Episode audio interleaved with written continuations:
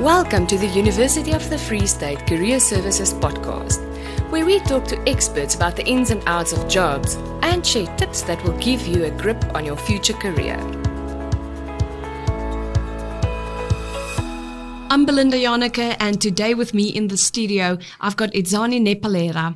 She is currently working at the UFS as a digital content officer. How are you, Edzani? I'm good. How are you? Always good.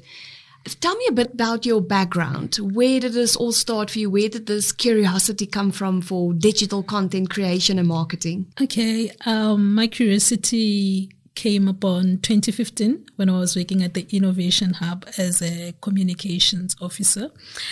I was intrigued as to what young people were doing in the digital space, app uh, development, uh, different digital designs, and sitting there looking at this thing and I'm like, why am I only reporting on this and not tapping into the space actually? So slowly, um, I got to be friends with it, with some of them. Then, um, just when I'm free, I would ask them to teach me just the basics of coding, just HTML. Mm. How do you do that?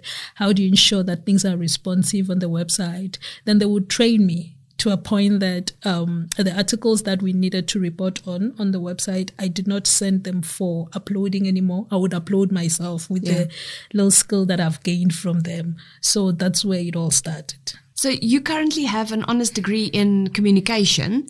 And so mainly you were probably just preparing yourself like, you know, I'm just going to do marketing. It's communication. And now it's basically into HTML.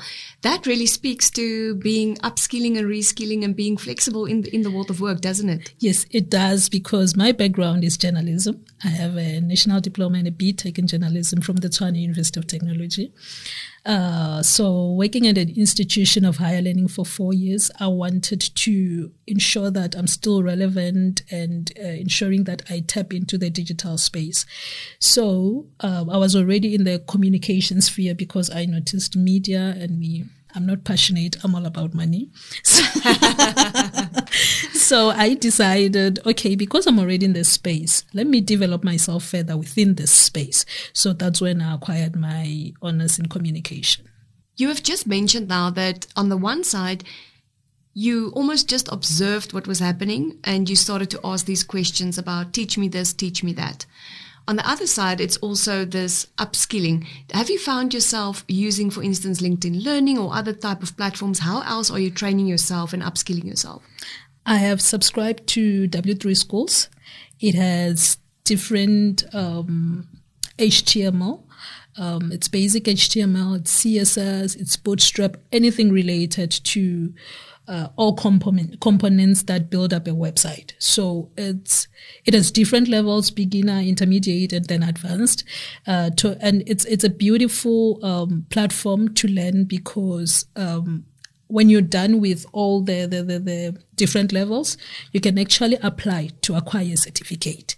So when I came here to the UFS, I was already part of W3 school. So I, I use it as my reference most of the times mm. because um, living in a digital world wherein things change ra- ra- rapidly. I would want to be relevant uh, because things constantly change. For example, search, search engine optimization. You think, okay, these are the words that we need to ensure they are on our website because uh, Google says so. But two weeks later, the optimizations have changed. Yes. So you need to be able to be part of the current trends to ensure mm. that everything works well. It's only you're currently now in this digital space, and you've just mentioned now, you know, originally it was communications. If if you have to go back to your 15 year old self, I mean, she didn't know that this is going to be your life's turnout. What would what advice would you give your 15 year old self? It's funny because you know when we're young, we choose different careers based on what's trending at that moment. Funny enough, I wanted to be a member of the Defense Force. Okay. Completely different. but because of my height, I was constantly rejected. So I believe communication for me was a calling, and I only realized that later. So going back to my 15 year old, I would tell her that it's okay to change your mind. It's okay not to be okay. And it's okay to take decisions that divert completely from the rest of the people that you've known. And life happens, right? Life, life happens. happens. I mean, looking at, at, at 2020 and where we at now, life after COVID and life before COVID, you can see a lot of things. And that's why I really appreciate being in the digital space because COVID proved that we can do this remotely. Yeah. It's very weird what you just said now about the Defence Force having a height issue. Like, I've heard about flight attendants, but that is very interesting. Like, why? Why in the defense force would you have to have be a certain height? Exactly. Exactly. I was so heartbroken because that's where I used to say, um, yes, uh, my marks are good, but this is where I want to go. Yeah. And it just did not work out. And it, it, it was it was crazy actually how I reached a decision to study journalism. Hence I always say, you know, it was a calling. I think we need to put up a billboard for the Defence Force to say dynamite comes in small packages. you know. yeah, they do. Hey, they do. If you can share one secret about your job, what is there that outsiders don't know? It's a trial and error. Most of the time, you would work with a certain code and you think it's going to respond. No. Mm. You sit there, it does not respond. We, I mean, I've broken the website so many times, but because I know how to revert back, then it's easier. So I would say it's a trial and error. Then what makes you good at your job? Curiosity. When you're curious, you constantly want to learn, you constantly want to know more. So when you're curious, you end up uh, finding information that most people cannot find, reading as well.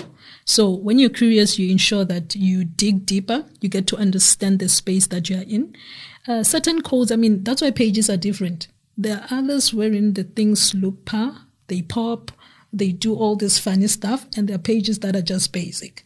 And those are two different people. Basic pages is as long as it's not uh, broken, it works. But those who are curious, you'll see by um, how the pages react. And then you get to understand that oh okay so there is this code. Then you go to the back end to understand how is this code how is how does it works how is it embedded on the website is it responsive with the current content management system. So curiosity is what makes me good at what i do. Are you ready for our fire questions? Hopefully. Let's go coffee or tea coffee sweet or salty salty remote or on site on site Every, yes. every morning I I worship. My favorite word is OMG. Edzani, thank you so much for joining me today and sharing your story as well with us. Um, I really wish you all of the best for this journey further, and I can't wait to see what other upskilling and reskilling there will be. Thank you so much. Uh, there is a lot. I mean, tomorrow I'll be starting my new post as a web coordinator. So excellent. Oh, good. All of the best for that. Thank you so much. That's it for now. Listen to all our episodes to make sure that you get into the fast lane of career success.